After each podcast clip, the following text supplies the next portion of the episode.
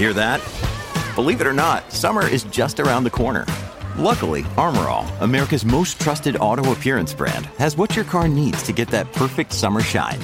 Plus, now through May 31st, we'll give you $5 for every 20 you spend on Armor All products. That means car wash pods, protectant, tire shine, you name it. Find out how to get your $5 rebate at armorall.com. Armor All, less work, more clean. Terms apply. Here we go, hour three. It's like the witching hour because it's starting to get dark, and I know at the house uh, this is when the kids come around trick or treating. And since I'm not there, hopefully they'll leave the place unscathed and show a little patience and come back maybe around 7:30. But that being said, it's Wednesday, and that means our roundtable group is in for a hearty discussion. That includes our friend John Turley Ewart, risk management consultant specializing in capital markets with extensive experience on Bay and Wall Streets, and at one point was the associate editor of the Financial Post and senior editor at the National Post. John, good afternoon to you. Good afternoon. Buzz Hargrove is the former national president of the Canadian Auto Workers and now distinguished visiting prof at Ryerson University's Ted Rogers School of Management. How's Buzz? Great, John.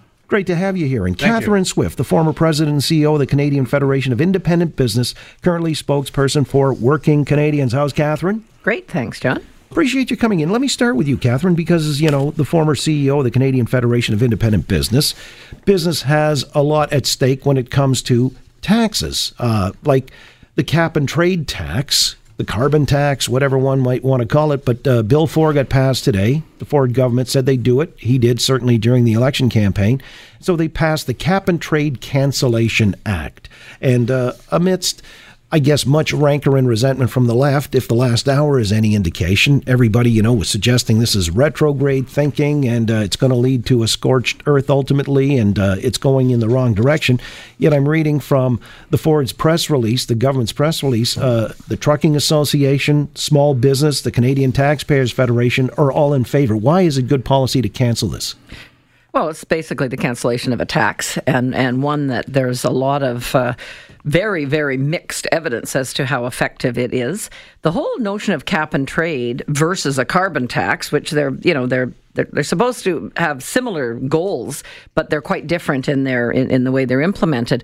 Cap and trade has been in place in Europe for probably the longest I think that it's been in place anywhere on the planet, um, and it has been a corrupt mess. It has been the system invites people to game it, and you- you're basically creating kind of an artificial market of permits to to pollute or not. And anyway, without belaboring this and getting into some terribly long detail, um, what what has happened in other jurisdictions uh, is that you know, it has been very much gamed by companies, uh, and and indeed, we even saw in Ontario there was quite a bit of discussion over the last week about the fact that we were integrated with California in this case. So the the actual gains in terms of, and of course, California is a way different environment than Canada in terms of being lots warmer and you know on and on. Doesn't need the same kind of uh, use of uh, fossil fuels.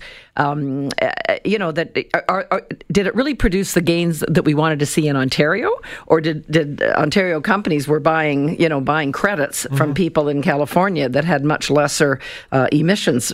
Uh, levels and so on and so forth. right. So, But I- we're sending personally, money- cap and trade is not the best system. I guess is what I'm trying to say here. If you truly want to get into the, you know, the the environmental game. Well, look, the idea too that we'd be sending money to Quebec or California, buying emissions credits from them. Does that make sense to you, Buzz? Well, uh, I guess my concern, John, is uh, with what the government has moved ahead in doing, and they have the right to do it. They ran; that's part of their platform. Uh, is they've they've not come out with anything to replace it. We're going to be faced with a continuation of uh, burning uh, the current uh, fossil fuel, and we're going to continue to uh, pollute the environment. If we if we were to quit altogether, burning uh, fossil fuel would it make a big difference in the world? No, of course not. We're only a very small part of a much uh, larger world. But the fact that somebody's leading and showing the way, uh, we have to do something. The Ford government can't get away with four years of not doing anything here. So the question is, what are you going to replace it with? And they are they are supposedly going to come out with something which we haven't seen yet. They've said so, that, Yes. yeah. Well, that's what Rod Phillips, the Environment Minister, said earlier today. Uh, but Ontario's cap and trade carbon tax era is officially over, is what he said. John Turley Ewart, uh, is this policy in the right direction, notwithstanding that we don't know yet what they would replace it with, but is a carbon tax folly? Well, I think it's the end of virtue signaling, and and and the, the question that the, you know your previous panel of tricksters uh, didn't didn't uh, answer, uh, and here's the treat, John, is like what is the price that we pay in Ontario for uh, you know playing this this this uh, virtue signaling game? So, for instance, uh, we have hallway medicine. Uh, we have uh, people up north who have to choose between food um, and heating their homes. And so when you know the Liberals had 15 years to give this a shot, and we saw what happened. You know, it was a little the little guy, the small business guy, small business woman who ended up paying the price. Look, there is. Uh, an opportunity globally to deal with this issue. It's not happening. Happening. Kyoto Accord. How did that work? Didn't happen. The Paris Accord, which Justin Trudeau says he's hoping to, you know, to meet, not a chance that they're ever going to get near that. So the question is, can we build the technology to help reduce carbon emissions? And and I think really that that has to become the policy going down the road in the future. But you cannot do this virtue signaling and ask, you know, uh, you know, the middle class and and poor folks, frankly, uh, to eat the cost of it. I mean, under the Liberals, we were giving millionaires uh, you know, subsidies to buy electric cars.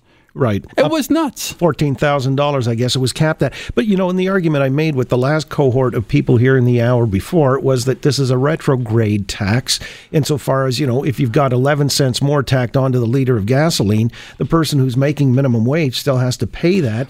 Right, exactly. It's not progressive at all. And and that's what I was saying about who it disproportionately impacts. So you have folks who are living up in northern Ontario who, you know, likely drive trucks because of the weather and, and the landscape up there.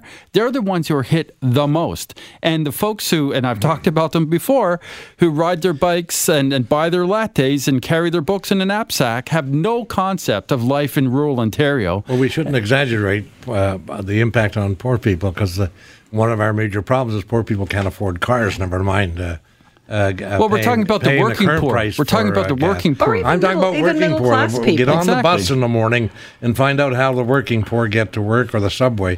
Yeah, uh, and not, that price is lot, going not up. Not a lot of them are driving their own uh, their own uh, vehicles. All right, but even to. apart from that, if they go buy groceries, the groceries are costing more to deliver. There's no question it raises the cost, uh, and and to be able to deal with the ongoing challenge we face as a human family is going to be cost. And the question is, how do we spread that cost and make it fair? And, and how do you also, and, and you know, said that I saw the Trucking Association, for example, response to the, the getting rid of cap and trade today.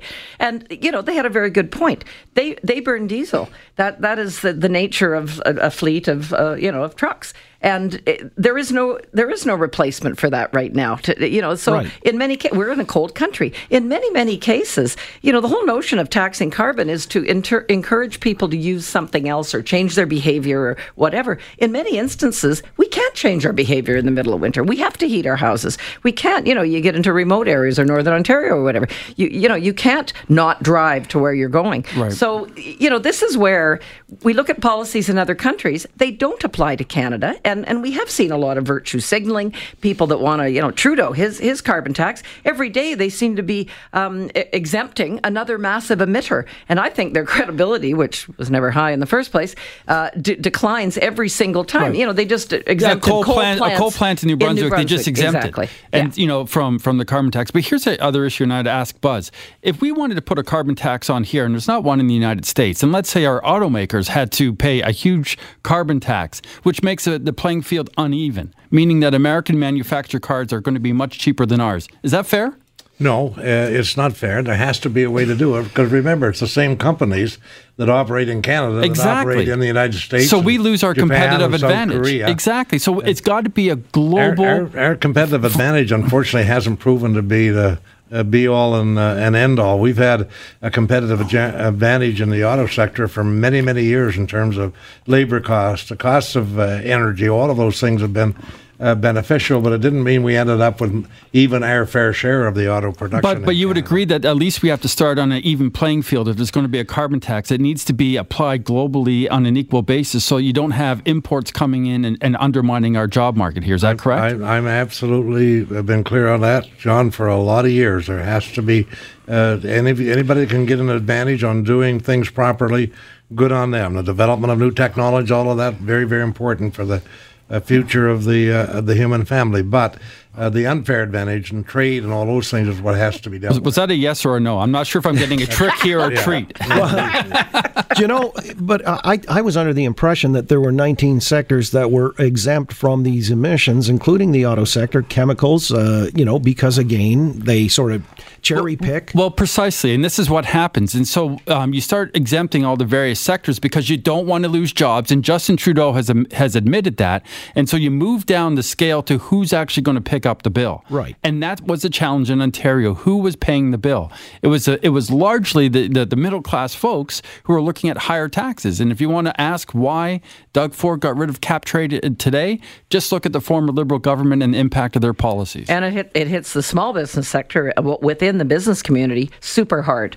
Um, and yeah, the, all, all of these exemptions, if you're truly concerned about the environmental impact, not just trying to look good on the international stage, why are you exempting massive polluters? And again, of course, we know it, it is competitive reasons, but that just means a heavier burden has to be paid for everyone else, by You know, everyone else. I'm, I'm kind of curious because, Buzz, you talked about uh, innovation and technology. Now, uh, taxes are meant to be coercive by their nature. You know, they get you to do something or stop doing something.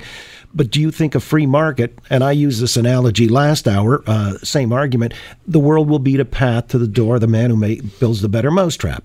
Emerson said that. And that basically is if you develop something, the market, the free market, people will respond. And then, you know, that's progress. Do you think that that's possible? We'll develop technologies to address emissions and so on and so forth, irrespective of taxation. But you got you got to find a way to spend some money on it, and if the private sector's not doing it, if they're not investing in the technologies that we need, because it's just too easy to get uh, uh, a fuel to, uh, today that pollutes, uh, No, but the government the government has to play a key role in leading in that Really? area, and it can be an incentive uh, for this uh, for business to get get involved. In But if well. wind turbines and solar were actually efficient, uh, don't you think a lot of people would get into the game of producing them because that would be the alternative, and they're off to the races? well, that, that that would seem to make sense, but But you say the you've got to incentivize this. Yeah, you still got to incentivize. well, the But see, incentive this- is you're going to make a whack of money if you do it right. Yeah, but well, well, well, we saw what happened with so, we saw what happened with solar panels, right? You know, the, the you know it was a race to the bottom, and you had the Chinese who are not part of any carbon plan,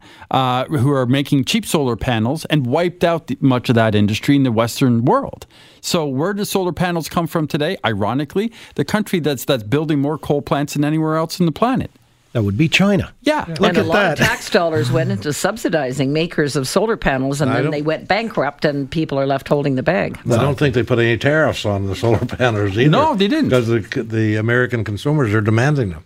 Well, that's the problem too. So Trump is right. You're supportive of Trump's uh, trade I'm not supportive of anything that even smells of Trump. oh, oh, okay. Well, uh, something that even smells of Trump. Uh, I'm going to give you a whiff of that in just a moment here, Buzz, and we'll see where we take that discussion in a moment with John Turley Ewart, Buzz Hargrove, Catherine Swift, and the Oakley Show, Global News Radio 640 Toronto.